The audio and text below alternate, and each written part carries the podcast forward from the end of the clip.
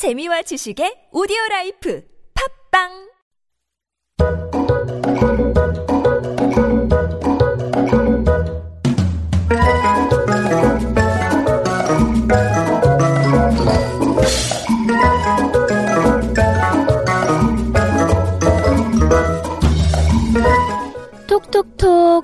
만약 여러분에게 뒤꿈치를 세 번 부딪혀서 간절히 바라는 곳으로 데려다 주는 마법의 신발이 있다면 여러분은 어디로 가고 싶은가요? 딱히 가고 싶은 곳이 떠오르지 않아 가장 좋은 곳으로 데려다 달라며 구두굽을 톡톡톡 두드렸을 때 그 마법의 구두가 데려다 준 장소가 내가 원래 있었던 그곳이라면요. 어린이들에게는 새로운 꿈을 선물하고 어른들에게는 잃어버린 꿈을 되돌려주는 광유의 Story English. 인생에서 가장 소중한 순간은 지금이며 가장 소중한 사람은 지금 내 옆에 있는 사람이고 가장 소중한 일은 지금 내 옆에 있는 사람을 기쁘게 해주는 것이라는 톨스토이의 말처럼 가장 좋은 곳은 어쩌면 내가 지금 서 있는 이곳일지도 모르겠습니다. 가장 가고 싶은 곳으로 내가 만들어가면 될 테니까요.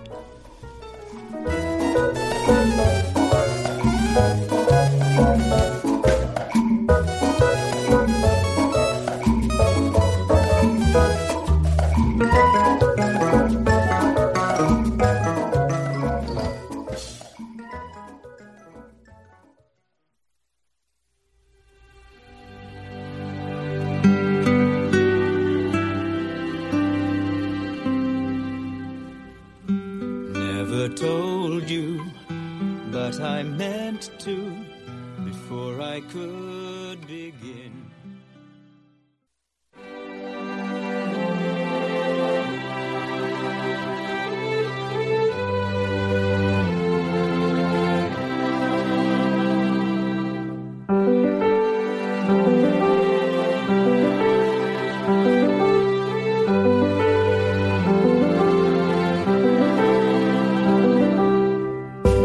Tiger told him about a terrible monster as big as an elephant with eight arms and eight legs as long as trees.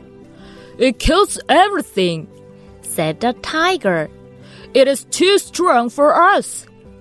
Well, Said the lion. I'll soon kill the monster for you. He went away to fight it. Soon he found the sleeping monster. Its big mouth, full of terrible teeth, was open. But the lion saw its thin neck, and he jumped on the monster's back and knocked its head off. The monster is dead now. He said to the other animals, Come and be our king. They said, and the lion gave them his promise.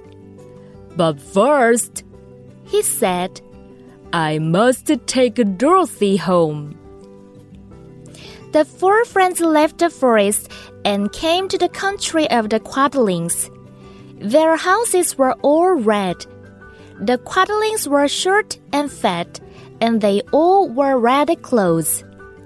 At last, they saw a castle in front of them. At the gates were three young girls in soldiers' clothes. Please take us to see the good witch, said Dorothy. The girl soldiers took the friends into the castle. There Dorothy washed her face and combed her hair. Then the girl soldiers took them to the witch. She sat on a red throne and she was very beautiful. What can I do for you, my child? She asked Dorothy. Dorothy told the witch her story. And now, she finished it. I want to go home to Kansas. The witch smiled and gave Dorothy a kiss.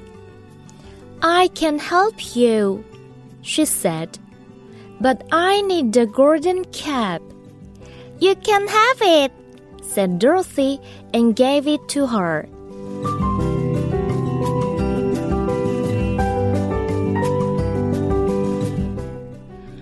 호랑이는 그에게 코끼리만큼 크고 나무처럼 긴 팔과 다리를 8개씩 가지고 있는 무시무시한 괴물에 대해 말했다.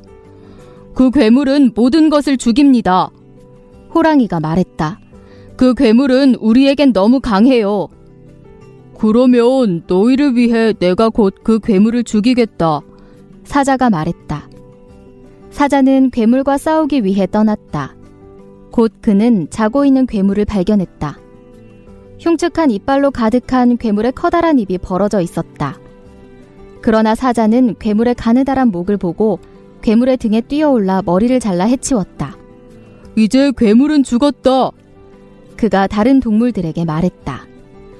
와서, 우리의 왕이 되어 주십시오. 그들이 말했다. 그리고 사자는 그들에게 약속을 했다. 하지만 먼저 난 도로시를 집에 데려다 줘야 해. 그가 말했다. 네 명의 친구들은 숲을 떠나 콰들링들의 나라에 이, 콰들링들의 나라에 이르렀다. 그들의 집은 모두 빨간색이었다. 콰들링들은 키가 작고 뚱뚱했으며 모두 빨간 옷을 입고 있었다. 마침내 그들은 자기들 앞에 있는 성을 보았다. 성문 앞에는 병사복장을 한 세 명의 어린 소녀들이 있었다. 착한 마녀를 만날 수 있게 우리를 데려다 주세요. 도로시가 말했다. 소녀 병사들은 그 친구들을 성 안으로 데려갔다. 거기서 도로시는 세수하고 머리를 빗었다. 그런 다음 소녀 병사들은 그들을 마녀에게 데려갔다.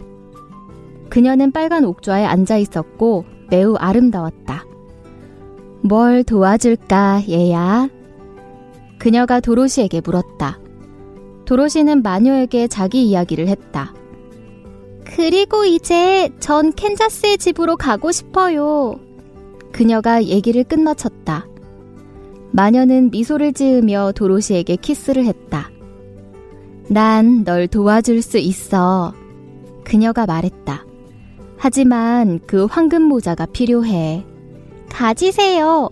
하며 도로시는 그녀에게 모자를 주었다.